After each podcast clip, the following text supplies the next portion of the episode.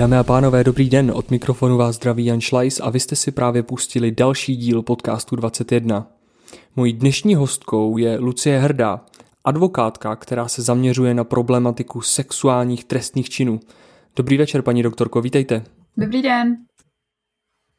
Já ještě úvodem připomenu, že pokud vás baví, co Právo 21 dělá a pokud vás baví podcasty 21, tak budeme rádi, když nás podpoříte na www.právo21.cz lomeno darujme, kde nám můžete věnovat libovolnou částku. Moc děkujeme. Mě by zajímalo, čím jste chtěla být, když jste byla malá? Já jsem chtěla být archeoložka, eh, egyptoložka jako konkrétně. A to, to mi vydrželo až do té doby, než jsem se dostala na klasickou archeologii a rozhodla jsem se, že tam nepůjdu. Hmm, takže to rozhodnutí padlo ještě před tím nástupem, nebo? Eh, no, no, až já jsem se dostala zároveň na práva i na tu klasickou archeologii a historii eh, jako dvou obor a uh, protože se neotvírala egyptologie, takže já jsem vlastně se rozhodla, že na tu klasickou archeologii jít nechci, takže jsem šla na práva. Mm-hmm. Proč pro vás ta práva byla tou druhou volbou? Protože e, jsem strašně ukecaná, no. A vždycky jsem chtěla jako přesvědčovat lidi o svých pravdách, takže to bylo, a plus moje matka je teda právník podnikový, takže to bylo nějak tak, a navíc tam není matematika, no, popravdě. Já myslím, že takhle to má spousta studentů a absolventů. Um, mě by zajímalo, jestli s tady tou vaší zálibou, s tím mm, kecálkostvím, řekněme, eh, jste se na těch právech našla, jestli se tam nějakým způsobem splnila vaše očekávání nebo ne? No to nebylo na fakultě, eh, ale až vlastně v rámci advokacie, protože eh, tam, tam mi došlo, že abych mohla dělat to, co chci, tak potřebuji do advokacie. To znamená nedělat vlastně neskoušet ani nic jiného a rovnou jsem začala uvažovat o té advokaci. Mm-hmm. Vy jste dneska známá tím, že hodně vystupujete v médiích eh, na témata, která souvisejí s trestním právem, konkrétně eh, s sexualizovanými trestnými činy. Eh, také působíte v organizaci Bez trestu. Mm-hmm. A mě by zajímalo, jestli jste už na fakultě měla ráda trestní právo, nebo to přišlo až potom? Já jsem byla nejlepší stresto na fakultě zase. Wow. Což, uh, což, což je prostě, já jsem totiž byla hrozný šprt a mě trest bavil, tak já jsem vždycky chtěla být uh, trestař. A uh, on mě bavil natolik, že já když jsem šla na zkoušku, tak jsem tak jsem, a to bylo jako několik zkoušek po sobě, že? protože my jsme měli napřed tu postupku z toho, potom, potom z toho byly uh, státnice, tak já jsem uh, říkala těm lidem, co tam byli, jako jděte přede mnou, jděte, jděte přede mnou, já to fakt umím. Oni nechtěli a pak, když jsem jako to celý odvyprávila tam, tak říkal pan, pan zkoušející, no, tak teď musím vyhodit někoho po vás, protože prostě vy máte jedničku a já jedničky nedávám, no. A já jsem je varoval. um, vyhodil ho nakonec? Vyhodil.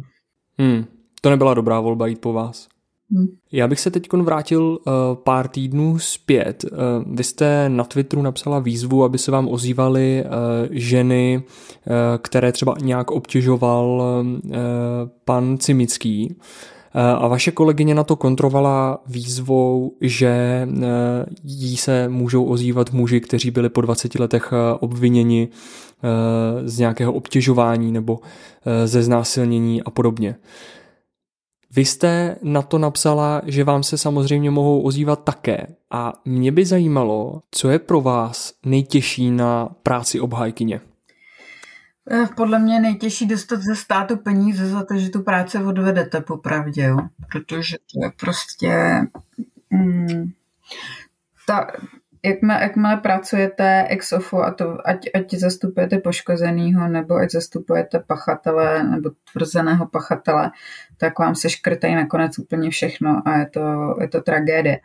Ale jestli se ptáte jako morálně, tak eh, já to nerozlišuju eh, obhajobu nebo zastupování poškozeného. Mm-hmm, rozumím. Já jsem si četl některé z rozsudků, které máte v anonymizované podobě zveřejněné na webu bez trestu. A některé ty příběhy jsou naprosto strašné. A já jsem se nemohl zbavit myšlenky na to, jak se vlastně musí cítit obhájce, když obhajuje obviněného v takové věci. No, obhájce je vždycky jako bych řekla asi spokojen, že to dopadlo tak, eh, tak jako pokud to dopadne pro klienta dobře. Já mám totiž takový pocit, že většina těch lidí si myslí, že jako budou sproštěný, jo, a že i takováhle podmínka vlastně můžou jí vnímat i jako selhání toho obhájce. Takže ono je to, to je strašně komplikovaný a vždycky to záleží na tom, jaký máte vztah s tím, s tím klientem, bez ohledu na to, jestli to je eh, poškozený nebo obviněný. A eh, my se tu práci prostě snažíme vždycky dělat co nejlíp, to znamená ve prospěch toho, za koho zrovna kopeme. A to je, to je jako gro advokacie. A eh, Samozřejmě jsem zažila pár případů, kdy uh, jsem třeba zastupovala poškozenou a obhájce mi říkal, že je rád nakonec, že ten klient uh, nedostal podmínku, protože um, prostě jako to, to by bylo opravdu velmi nebezpečný, aby zůstal třeba na svobodě. Jo. Ale rozhodně jako se to neprojeví na jeho práci v té jednací síni. To, to, to my, my takhle nemůžeme uvažovat. Mm-hmm, chápu. Když se zeptám uh, z té druhé strany, uh, když zastupujete uh, oběti, co je na téhle práci nejtěžší? A teď možná trošku narážím na to, jak se do té práce mohou promítat třeba některé stereotypy ze strany orgánů činných v trestním řízení. No, na zastupování obětí je nejtěžší z mého pohledu Eh, za A teda, že jdete jako hlavou proti zdi, ale to je ta práce, to znamená, že jakoby bojujete s tou mašinérií velmi často.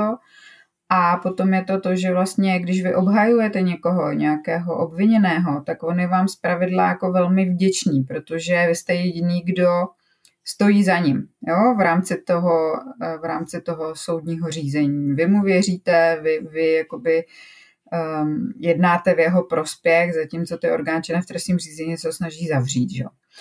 A uh, u poškozených to tak není. Ty poškozený jako dost často v podstatě otravujete tou prací, protože oni nechtějí samozřejmě věci řešit, nechtějí je nahlašovat, jsou traumatizovaný, uh, mají spoustu jiných problémů a vy v podstatě obtěžujete tím, že po nich chcete, aby dělali věci, které jsou nepříjemné, bolestivé pro ně a nebo jsou natolik traumatizovaný, že vlastně většinu těch věcí s nimi musíte probírat dvakrát, třikrát, což vám ten stát odmítá zaplatit.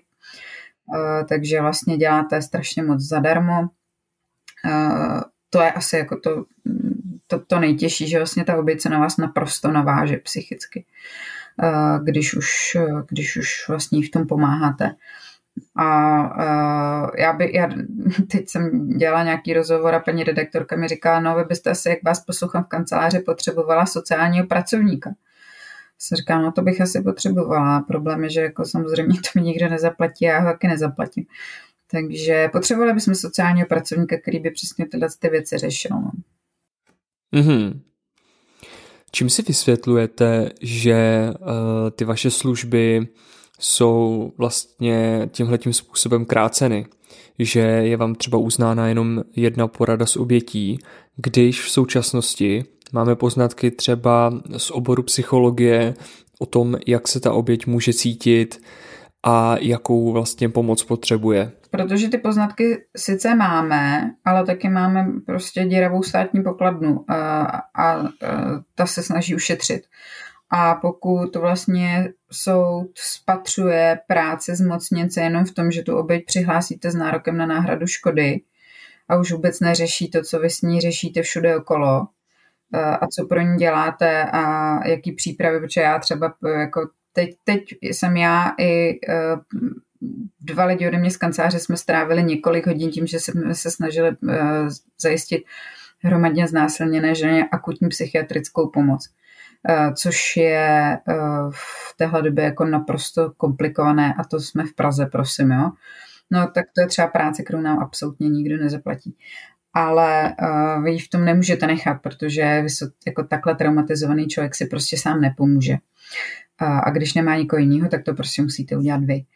A to, že vlastně se v podstatě v trestním řízení ignorují hodně často problémy obětí a jejich postavení, že vlastně pořád se vnímá poškozený jako objekt trestného činu a ne jako jeho subjekt se, se svými právy. Mm, tak to způsobuje přesně to, že ten mm, rozhodující soud na to nahlíží. Prostě vy tam jste od toho, abyste mu napsala připojení s nárokem na náhradu škody a to je všecko. Takže jako co byste vlastně chtěla. Přitom ve skutečnosti uh, my jsme pro tu oběť Vlastně my, my, tam s ním, my tam s nimi chodíme na všechny úkony, několikrát eh, jim vysvětlujeme, co se bude dít, eh, řešíme eh, nároky na peněžitou újmu nebo na, na pomoc pro obětem, pro oběti od ministerstva. A je tam strašně moc věcí, které prostě s tou obětí musíme řešit a řešíme je a já vždycky, když školím soudce, tak jim říkám, prosím vás, uh, uvědomte si, že vy za svou práci dostanete zaplaceno vždycky, zatímco po nás chcete, abychom dělali zadarmo.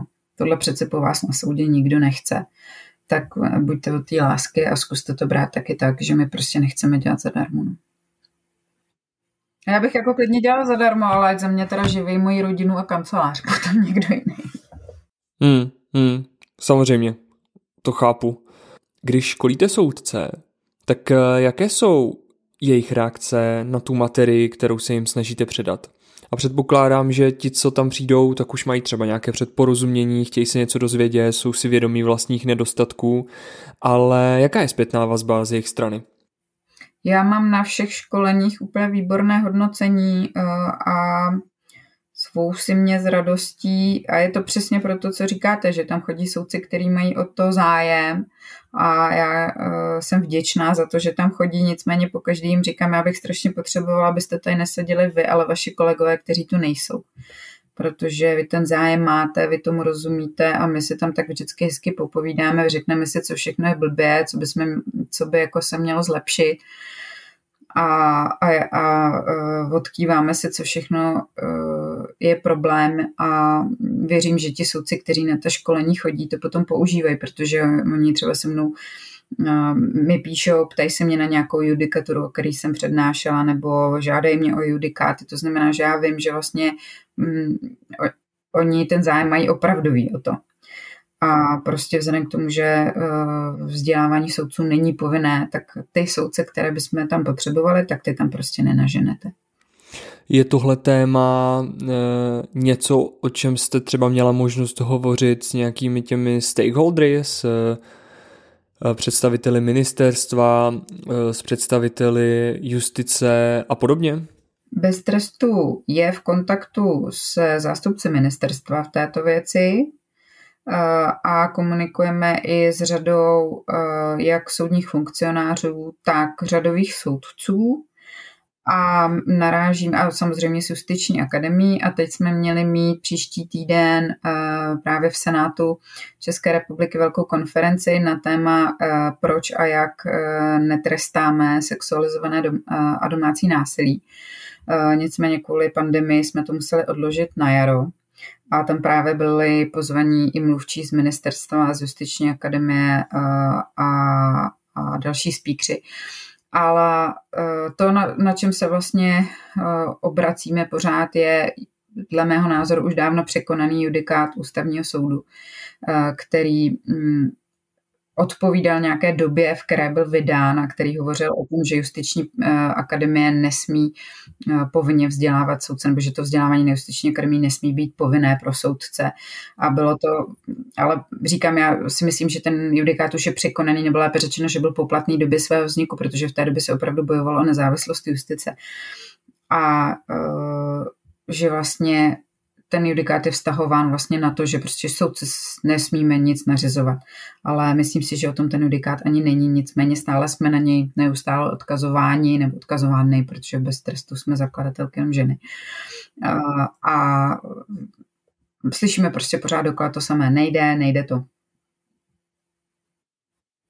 Což mě teda přijde absurdní, protože si vezměte, že tam máme soudce, kteří soudí prostě od 90. 80. let a od té doby se viktimologie posunula uh, jako stejně jak neurologie. Jo? To jsou prostě to, to jsou věci, které před 20, 30, 40 lety vůbec nebyly.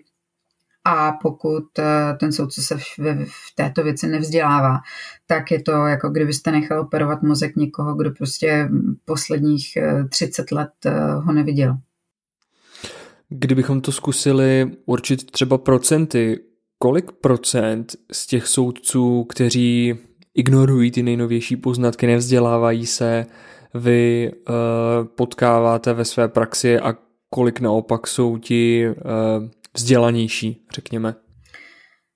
To se mi asi nechce zobecňovat já dost často, protože že jsem, jsem z Prahy, takže dost často chodím k těm samým soudcům, takže by to bylo asi nefér vůči, vůči těm, který prostě jsem nepotkala uh, a, a ke kterým nejezdím. Uh, ale jako, no, nejsem schopná to asi takhle zobecnit. Rozumím, to chápu.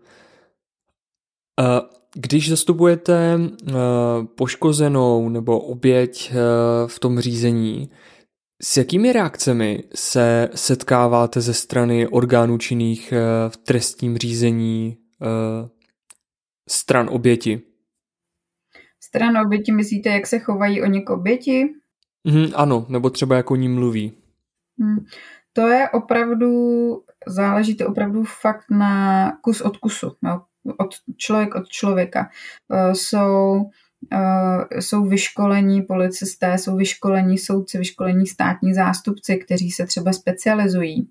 Eh, máme specializované státní zástupce, takže tam potom ta, to samozřejmě vypadá úplně jinak, než když tam sedí někdo, kdo viděl oběť trestní třeba znásilnění v podstatě z rychlíku. Je to opravdu vlastně člověk od člověka a já jsem zrovna teď přednášela mm, před, čtyřmi, před třemi týdny, to už budou tři týdny na Justiční akademii, trestním soudcům a upozorňovala jsem je na výzkum Blanky Nikolové a Dany More domácí násilí v pandemii, což je velký třífázový výzkum, kvalitativní, který vlastně byl zaměřen v každé fázi na jinou část procesu a ta třetí fáze se týkala soudců a advokátů. A přestože tam ti soudci mluvili anonymizovaně, tak se museli být jasně vědomi toho, že se, ten, že se bude ten výzkum zveřejňovat. A stejně, přestože říkám, prostě věděli, že se to bude zveřejňovat, tak tam jsou soudci, který třeba mluví o tom, že nechápou, proč lidi tahají domácí násilí do patrovnických sporů, když se toho přece vůbec jako netýká, nebo že speciální výslechy nebo výslechové místnosti používají jenom u uh, obětí závažných trestných činů, ale u normálního znásilnění to není třeba, protože to je jako trestná činnost jako každá jiná. Takže tam jsou prostě tam jsou věci, jako, z kterých se člověku pomalu, který tomu rozumí, samozřejmě pomalu jako otvírá kudle v kapse a je na tom vidět, že to je jako není raritní názor. Jo, že to je prostě úplně běžný a soudce, který se uvolí do takového výzkumu, tak byste si třeba myslel, že jako naopak bude progresivní v tom, jo. A, a vůbec tak není. Mm-hmm. Mě by zajímalo, jestli si myslíte, že eh, vnímání znásilnění, co by nějakého běžného nebo normálního trestného činu, eh, jak si napomáhá i to, eh, o čem se mluví jako o rape culture. Připomenu nedávnou kauzu Marka Straceného, který vlastně po zisku eh, hlavní ceny eh, v soutěži Český slavík hmm. Eh, čelil kritice za to, že jedna z jeho písní adoruje znásilnění. On se tedy od toho potom distancoval a zalitoval toho. Ale má tohle podle vás vliv, nebo jak velký spíš? No on, jestli jsem to pochopila správně, tak hlavně řekl stejně, že jako většina jeho tvorby je částečně autobiografická, takže nevím, nakolik to byl vtip. Ale uh, já si myslím, že určitě, protože rape culture je něco, v čem žijeme. A, a nebo lépe řečeno minimálně a moje, moje klienti v tom žijou. Jo. Nebo klientky zejména, teda, protože sexualizovaný násilí je prostě genderově podmíněný. Uh, takže uh, se určitě. A to, že v něm žijem, tak to dokazují přesně tyhle ty kauzy, eh, který v okamžiku, kdy na ně upozorníte, tak nechápete vtip, eh, nerozumíte legraci, neumíte si udělat jako srandu, já si umím, myslím si, že si umím srandu dělat celkem dost, ale rozhodně si jako dělám z jiných věcí, než je znásilnění. A myslím si, že vlastně takovýhlema věcma, jako je třeba popkultura, se právě ty věci mm, jako legitimizují, nebo, nebo mm, to je takový jako whataboutism, že pojďme mluvit o jiných věcech, eh, my tady už tohle to nemáme zapotřebí, pojďme řešit prostě eh, únosy žen v Africe a podobně, protože my už tady máme všechno vyřešeno. Jo, a to, to vůbec není pravda. Mm-hmm. Mně přijde, že advokacie je obor, který je takovým hodně pánským klubem. Ehm, některé advokátní kanceláře nebo při nejmenším oddělení ve větších kancelářích eh, jsou jedna velká sausage party. Tak by mě zajímalo, eh, jak na vás reagují kolegové z branže, když o sobě prohlašujete, že jste hrdá feministka. A tím nechci snad implikovat, že by to bylo něco, za co byste se měla stydět, ale přijde mi, že je to statement, který musí na někoho působit jako červený hadr na bíka. Já myslím, že už se zvykli eh, a jestli eh, takhle, že uh, už asi pochopili, že já se jako vtipům na téma domácí násilí a hahaha mýtů, uh, to je ale sranda a paní kolegyně, vy byste mě mohla zastupovat, mě doma mlátí manželka, že já se tomu prostě nezasměju. A uh, naopak si myslím, že je tam jako velká část kolegů, uh, s kterými si tady v tom jako notuju a rozumíme si a um, jsme schopní prostě se spolu úplně v pohodě bavit a jako my ty kauzy řešíme všichni. Jo. To, to, že já o nich mluvím, to je jenom prostě tím, že já jsem se jako rozhodla s tím něco dělat ale uh, spousta z nás zná prostě tady ty nespravedlivý kauzy, kdy tu oběť v podstatě někdo zničí uh, a, a u soudu odejde v podstatě s prázdnou a taky se jim to nelíbí.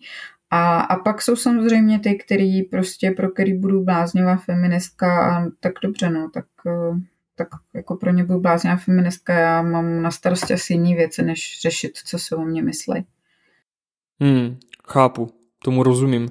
Um, když jste mluvila o tom, že uh, tu oběť pachatel zničí, tak by mě zajímalo, jaké podle vás uh, má oběť potom šance na návrat do nějakého běžného normálního života, když ani ze strany toho soudního systému jí není dostatečně pomoženo. To je spíš otázka asi na, na psychologa, než na mě, jako v podstatě viktimolka amatéra. Ale řekla bych, eh, že tady to záleží na strašně, na spoustě faktorů. Jaký ona má zázemí, jo. Eh, jak, eh, jak dopadne vlastně ten trestní proces jako takový, jestli dostane nějaký peníze od státu nebo toho pachatele, jestli, hm, jak se k tomu postaví její rodina, její okolí, její zaměstnavatel, její kamarádi, je, jestli uh, má něco, pro co jako laicky řečeno může žít. Jo? Uh, to je, um, a je to samozřejmě ven, velmi individuální. Uh, ne každá oběť znásilnění je zlomená oběť, která si to odnese na dalších 50 let, ale velmi mnoho z nich je majorita. Jo? A my, my s, tím, s tímhle tím bychom měli počítat. Mm-hmm. Já bych se vrátil na chviličku ještě k tomu feminismu. Um, Ústavní soudkyně Kateřina Šimáčková často v různých rozhovorech mluví o tom, kdy ona si uvědomila eh, tady tuhle ženskou otázku. A mě by zajímalo, jestli i vy máte nějaký svůj moment, kdy jste si uvědomila, že svět vůči ženám není vždycky úplně fair. No, to je zajímavá otázka, to, to teda musím zapřemýšlet. Já myslím, že jsem eh, byla taková jako proti všem v podstatě vždycky celý život a že mě, že to je spíš jako o, o té srážce potom eh, s tím, jak jste vychovávaný, co, že všechno můžete a že všechno jde a že nic není špatně a potom jako to, ta srážka s realitou, ale že hodně v podstatě teď nechci říct, mě zradikalizovalo, ale že jsem si to jakoby uvědomila mnohem víc právě v okamžiku, kdy jsem porodila dvě dcery. že jsem si řekla, že jako chci, aby žili v nějakém světě, který je ve spoustě věcech jiných, než ten, v kterém žiju já.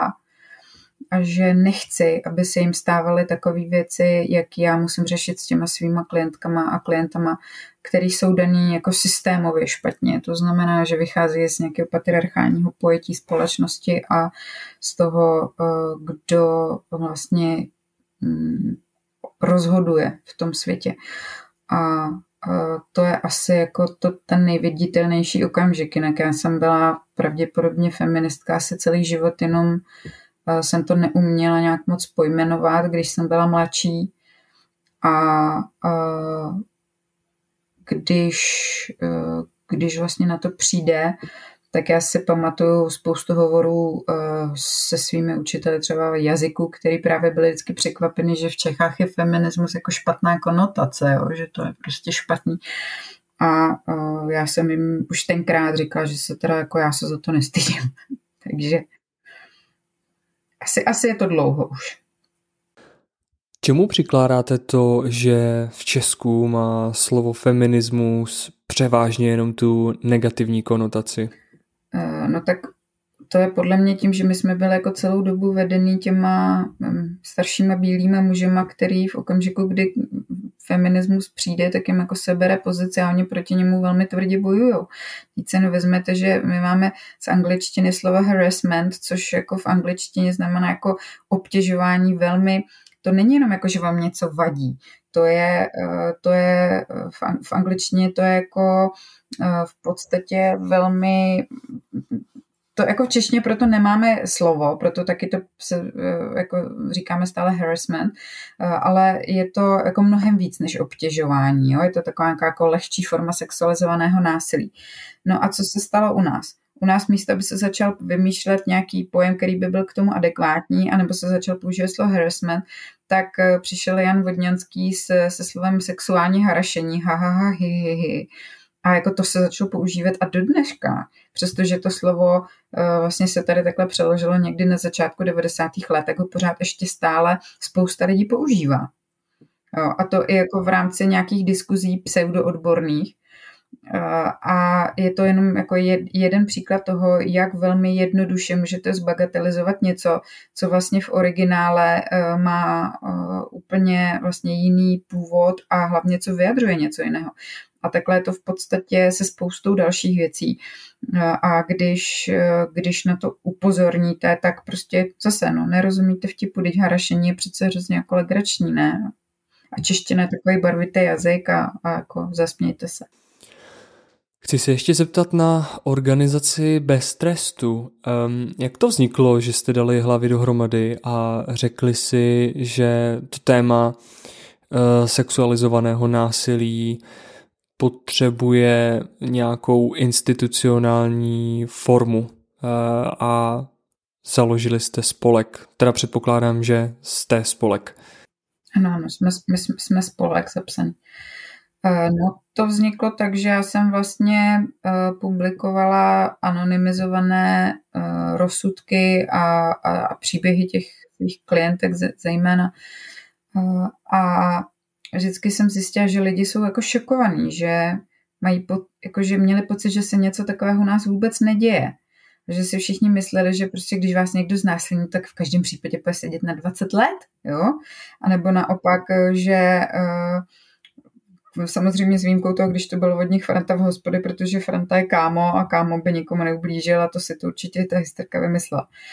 Ale uh, já jsem, vlastně jsme zjistili, že to ty lidi šokuje a všichni mi psali, tak, tak pojďme s tím něco udělat. A zrovna uh, v té době Evropou rezonovala kauza z Pamplony, uh, to byly ty noční vlci a skupinové znásilnění, kdy ve Španělsku, kde je velmi silná, vlastně velmi silné feministické hnutí i mezi muži, tak demonstrovali desítky tisíc lidí proti rozsudku, kde vlastně bylo řečeno, že uh, oni tu dívku hromadně neznásilnili, protože ona se s nima neprala, přestože teda byla pod vlivem drog, bylo 14 a oni, jich bylo několik dospělých. A ten rozsudek byl posléze zrušen a my jsme, my, my jsme uvažovali vlastně o tom, co udělat, uh, aby se změnilo povědomí v České republice, že prostě když padne takový rozsudek, tak pojďme pojďme taky do těch ulic, pojďme prostě říct českému zákonodárci a českým soudům, že eh, tohle jako není možné, jo? Že, že nemůžeme takhle zacházet se životy obětí. A uh, to byla vlastně ta první myšlenka a přidala se, přidala se ke mně uh, Lucka Oettinger a Kristýna Benešová z, bez, z, ze Žen v právu, jsou zakladatelky Žen v právu. A uh, takže šli do toho se mnou a postupně jsme začali schánět ještě další, takže nakonec nás vzniklo šest zakladatelek. S námi už dneska jedna není, ale mezi tím se přidali další. A takhle to vlastně vzniklo a celá ta myšlenka je vlastně založená na tom, že my chceme ukázat lidem, jak tady eh, české soudnictví funguje nebo po případě nefunguje a že je potřeba dle našeho názoru tlaku ze zdola, protože když se pokoušíme o to tlak ze zhora, tak jediné, co pořád slyšíme, nejde, nejde, není potřeba, není důvod mm-hmm. a podobně. Uh, kolik v tuhle chvíli máte pohromadě těch rozsudků? Protože já předpokládám, že to, co máte na webu v anonymizované podobě, je jenom nějaká mm, výseč toho všeho. Eh, my máme spoustu rozsudků, některé z nich máme z té databáze, kterou vlastně jsem, mm, na ní pracuji s Danem Bertoněm eh, a některé nám posílají eh, naši spolupracovníci a vlastně postupně, vždycky, když na nějaký narazíme, tak ho musíme sanonymizovat, pak ho postupně eh, je zveřejňujeme a máme jich dispozici v současné době několik set, ale za A jako je mi jasný, že tím se veřejnost jako nebude prohrabávat uh, a za B je to zlouhavá práce, protože my je necháváme i přeložit, abychom mohli udělat ještě anglickou verzi, protože spolupracujeme vlastně s anglicky mluvícími ambasádami. Uh, Eh, takže eh, je to dlouhá práce a eh, myslím si, že ale jako příklady, to, to, které tam máme, tak vlastně jsou jako celkem dostačující k tomu, aby se lidi udělali obrázek, což neznamená, že bychom s tím přestali. Jo? Teď mám zrovna připravený další tři rozsudky ke zveřejnění. Takže další budou. Mm-hmm. Před nějakými pěti měsíci rezonovala uh, českým éterem kauza Dominika Ferryho. Uh, mně tak přišlo, že část lidí velmi jako bagatelizovala eh, výpovědi těch obětí, byly i hlasy politiků, které to zlehčovaly, ale já jsem se přesto všechno nemohl ubránit dojmu, že mm, pokud jde o sex bez souhlasu, tak eh, není úplně nutné jít eh, legislativní cestou, ale eh, možná by stačila jenom jaksi změna výkladu, změna judikatury. Tak by mě zajímalo, jestli si myslíte, že by se to takhle dalo provést, anebo skutečně potřebujeme změnu trestního zákona, která řekne, že sex bez souhlasu je prostě znásilnění a tečka. No my máme, tohle vlastně uh, je problém ve dvou rovinách. První je ten, že my máme uh, dva různé výklady na nejvyšším soudě podle toho, ke kterému senátu to jde. Tam jako rigidní senát, který tvrdí, že nic takového není možné. Potom máme progresivní senát, který v podstatě říká, že možné to je, ale jenom za předpokladu, že je tam třeba nějaká bezbranost, a to ani nemusí být žena svázaná, jo? že mají spolu děti, že, že prostě ona se ho bála po předchozích výhruškách někdy jindy a podobně, nebo po negativních zkušenostech. Ale jako implicitně, že bychom měli nějaký judikát, který by říkal, stačí říct ne, a, a vlastně úplně to stačí, to nemáme a tam si myslím, že bychom jako byli, že by i ten soud byl nařčen jako z rozšiřování podmínek trestnosti. A druhá věc je, že ani na tyhle ty judikáty eh, běžné soudy velmi často nedbají. Já mám osobně kauzu, která vlastně eh, byla přesně tady o tom, eh, že po nátlaku dlouhotrvajícím a po dlouhodobém domácím násilí ta klientka prostě řekla, no dobře, když nepotřebuješ můj souhlas, tak dělej, jako co potřebuješ, on jí znásilnil a přitom ho prosila, plakala, prosila, jak přestane. No a soud konstatoval, že se to stalo, že nemá důvod jí nevěřit, ona měla z toho posttraumatickou poruchu těžkou. Ale že prostě to není u nás trestný. A my jsme dodali x judikátů právě eh, podle toho senátu, který jako není konzervativní. A, říkali jsme, to vůbec není pravda. I tady máte k tomu i judikátu Evropského soudu pro lidský práva, máme tady rozhodnutí výboru CEDAV, máme tady rozhodnutí konec konců našeho nejvyššího soudu a paní státní zástupkyně ani jako v té věci nepodala odvolání, prostě nepovažovala to za nutné. A, a soud nám na, na tyhle ty argumenty vůbec jako nešel, neslyšel. Takže tam to nebylo v podstatě právní moci uh, u, u soudu prvního stupně, vůbec to jako neprošlo odvolačko. A uh, já si myslím, že dokud to nebudeme mít napsané v zákoně, tak se to prostě nepohne. Protože když to soudí, jako v tomto případě to soudil soudce, o kterém se jako vyjádřili, uh, takže hm, z doslechu, že to je soudce, který nevěří na znásilnění, tak prostě pokud to bude soudit soudce, který nevěří na znásilnění, tak uh, vám žádný progresivní judikát prostě neuzná. To je strašný. Je. Mě by teď zajímala možná taková vaše prognóza. Um, Řada osob se radovala, že do sněmovny se po volbách, možná i díky iniciativě Kroužku ženu, dostalo více žen, ale současně zaznívají hlasy, že jde o sněmovnu svým složením jaksi mimořádně konzervativní, možná konzervativnější než kdy jindy. Tak mě zajímá, jestli v tom nadcházejícím volebním období vidíte nějakou naději na e, změnu toho znění a nebo ne. No, před volbami vlastně v rámci té kauzy Ferry se strany poslanecké sněmovny předháněly v tom, eh, kdo z nich jako první udělá změnu eh, právě skutkové podstaty znásilnění. A eh, tady já právě s koncesentem na tom taky spolupracuju a vlastně nám šlo celou dobu o to, že to nesmí být nějaká uspěchaná změna, ale že to musí být systémové. A tudíž, že by to prostě měla udělat až nová sněmovna Eh, až na to bude čas, až na to bude vlastně čas k nějaké odborné diskuzi, protože udělat takovouhle změnu jako hurá zákon prostě nemá smysl. A eh, teď ty strany, které dřív tvrdili, že jako to chtějí změnit, tak mají v parlamentu většinu, takže já jsem jako zvědavá, jestli se tam někdo pochlapí. To z ní hrozně pochlapí, prostě jestli tam najdou tu odvahu a půjdou do toho, nebo jestli budeme řešit, který pták se stane naším národním ptákem. No. Uh, no, uh, tak um, držme jim palce asi. No hlavně sobě. Myslíte, že to má potenciál, jak si snížit počet těch obětí?